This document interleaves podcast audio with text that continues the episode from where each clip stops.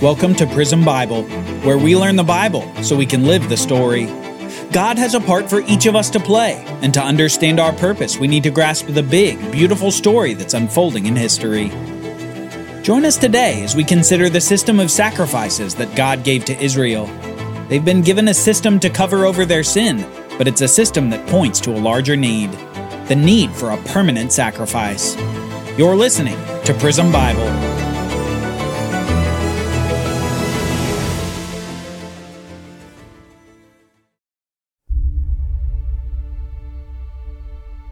God is holy. He is completely set apart, different, above and beyond everything we can imagine or experience. He dwells in unapproachable light, with splendor greater than the greatest magnificence. He is perfect and pure, with such presence as to humble the greatest among men into total and complete surrender. This is the God of the Bible, and this is the God who came upon Mount Sinai in fire and smoke, with the sounds of trumpets and thunder. He spoke, and the hearts of Israel melted in fear. So much so that after speaking those great ten words, the people of Israel begged Moses to go to God on their behalf instead of hearing God speak, lest they die from hearing God's voice. The Israelites got an up close taste of God's magnificence and grandeur, an experience causing a visceral reaction against even listening to God, fearing that their very lives were threatened by the sound of his voice. But it would be through the law that God gave to the nation of Israel that he would emphasize his holiness to every generation to proceed from that point. God had given the Ten Commandments, and over the next four books of the Bible, he would continue to give over 600 laws to govern Israel in the land of Canaan. While the books Exodus, Leviticus, Numbers, and Deuteronomy contain narrative, all the narrative is interspersed with additional laws. Laws on social relationships, farming, clothing, home construction, and many other topics. But perhaps the very center of the law given through Moses to the people would be the system of sacrifices given to them. A system whereby the people could be in relationship with their utterly holy God. We left our discussion of the Ten Commandments making the observation that sins, like stealing or adultery, create stains upon the person who commits the sin, and create stains upon the reputation of God who could appear to be overlooking sin. God could appear to be unjust and unrighteous if he allowed this behavior to go on with no consequence. Well, it's through the sacrificial system that God allows these sins to be dealt with so that a restoration can happen. A restoration where the sinner could temporarily be made clean from the stain of sin, and where God's reputation could be protected. This reputation rooted in God's holiness. The fact that God is totally, completely set apart and above, different and utterly unique, morally righteous, and perfect altogether. If sin goes unpunished and unaddressed, God's holiness gets a question mark attached to it. It makes people ask, is God really holy and perfect? Is he really so different from us? Is God really just? Well, in order to protect his holiness and his reputation, God prescribes a way to deal with the stain of sin. And this way is sacrifice. The sacrificial system is a core part of the law for the Israelite worship of God and for life in the promised land of Canaan. That land first promised to the fathers, now to be inherited by their offspring. In the system of sacrifices, we see God's requirement on the people to sacrifice animals and produce to achieve the two primary purposes of the system. The first purpose is to protect God's reputation, and the second, to allow for restored relationship with sinful people. Now, we've already said in prior lessons that sacrifices at minimum give honor to God and demonstrate dependence upon Him. But it's through this narrative and these laws that we come to see that sacrifices also protect God's reputation and to emphasize His holiness. God doesn't simply ignore sin. His perfect moral righteousness can't do that. Justice requires a reckoning with sin, and so in his justice, God demands that something take the punishment that sin deserves. And through the sacrifices, he allows the Israelites to have animals be substitutes for them in death. Punishment is transferred from the human who sinned to the animal who did not. This death allows God's reputation of righteousness and justice to be maintained, while also allowing for the Israelites to draw near to God in relationship with Him. As we know from the very beginning, sin brings death, and death is meted out upon the innocent animal so that the sinning human can live another day. Substitution is at the heart of the system of sacrifices that God gave to the nation. Sacrifices that give honor to God, show dependence upon Him, protect His reputation, and allow for restored relationship with God. Honor, dependence, reputation, and relationship. Now, as we've said, this is a system of sacrifices. And the two main categories of sacrifice are worship and sin sacrifices. Worship offerings or worship sacrifices were most often whole animals or grains with olive oil and salt. These were offerings to primarily express faith in God, honor Him, and celebrate relationship with Him. For an Israelite to approach God in worship, one of these offerings was generally required. Worship offerings particularly focused on God's reputation.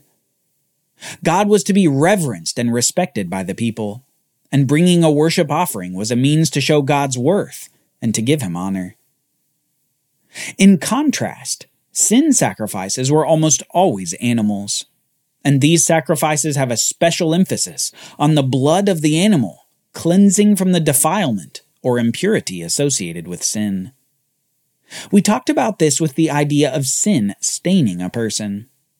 These sacrifices were to bring a person to a normal, clean state before God, to take away the stain of sin. Don't forget, blood is the signifier of life in the Bible.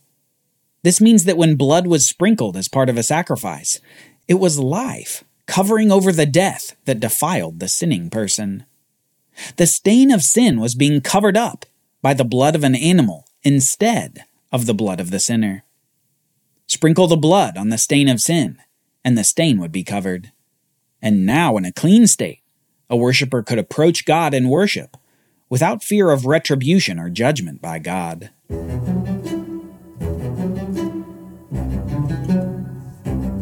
This whole concept is what the Bible calls atonement. And we can think of the act of atonement as the act of sin's stain being covered over.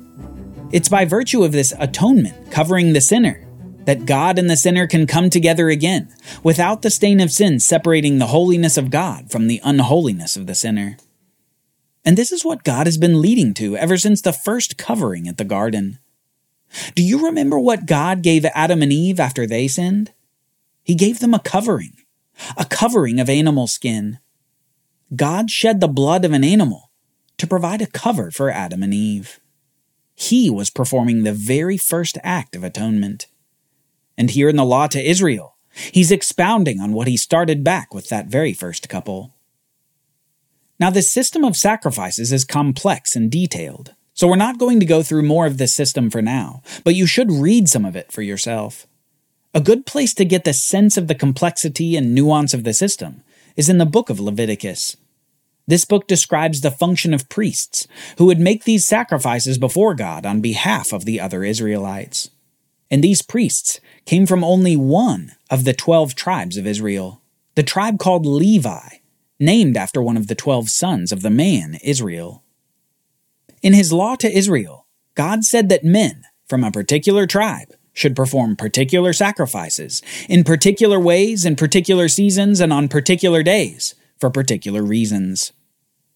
God gave the nation detailed rules for this sacrificial system that would protect his reputation and provide means of restoration for sinners. A further example of this is in the prescribed Day of Atonement, where the high priest from the tribe of Levi would ritually sacrifice two animals to cover over or atone for his sins and for the sins of all the people. This was one important day among many seasonal and other ritual sacrifices in the system. But don't miss the implication of what we've talked about. These sacrifices have to be repeated over and over again. As sins stack up, sacrifices stack up with them. The restoration of sinners through innocent animal blood was only temporary because sinning again would stain again and require blood again. Nothing in the system provided the means to stop sinning. Nothing was yet given by God to stop the sin that caused the stain. There was no blood that made the sinner unstainable again. It was simply a cycle of sin and blood, sin and blood. And this is a theme that runs at the core of the Bible story. Every time we read about a sacrifice, we're reminded of the insufficiency of this sacrificial system to truly cleanse a person from the inside out. Human corruption was not solved by the sacrificial system. It's because the system only dealt with the effects of human corruption. It's only later in the Bible that we see someone deal with the cause of that very corruption. But we're not there yet. Before that, we have these sacrifices, commanded by God not only to be done, but to be done at a particular location that He prescribes. For Israel, sacrifices were to largely be done at a place called the tabernacle. This is the name of an elaborate tent that God had the Israelites construct according to exacting specifications. A tent constructed of valuable materials there in the wilderness of Sinai. This tabernacle, also called the tent of meeting, was the place where the people of Israel would meet with God. Just like we saw God come down on Mount Sinai, it would be in this tent where God would put his presence after Sinai. This tent, this tabernacle, would become the place where God dwelt among his people, who, though sinners, could approach God through the shedding of innocent blood. The tabernacle would become the center of life for the people of Israel. It would be the place of sacrifice, the place of God's presence, and the place of meeting with God on the earth. Yahweh, the God who spoke to Moses from the burning bush, who delivered the Israelites from Egyptian slavery, has begun giving his people a law at Mount Sinai. This law is the basis of the Sinai covenant and has its foundation in the Ten Commandments. It's to govern the nation of Israel in the land of Canaan. Though the law includes many requirements and stipulations, at its core lies the sacrificial system that allows for the atonement covering over sin. This law, if followed, would result in blessing, but if not, would result in cursing and expulsion from the promised land of Canaan. Despite the hope for blessing and the warning against cursing, however, in a preview of what's to come, the one who would become the first high priest from the tribe of Levi, the one who would be tasked to uphold God's sacrificial system, commits an egregious sin against God. The people of Israel want a God they can see, and Moses' brother Aaron is happy to oblige. Join us next time as we see one of the major sins of the people of Israel. Don't forget to download the Prism Bible app, our mobile app to help you learn the Bible. In addition to this podcast content, we have Bible readings, summaries, and quiz questions on the app to help you get the most out of every lesson. Prism Bible is a project of the Bible Literacy Foundation, a nonprofit dedicated to helping you learn the Bible.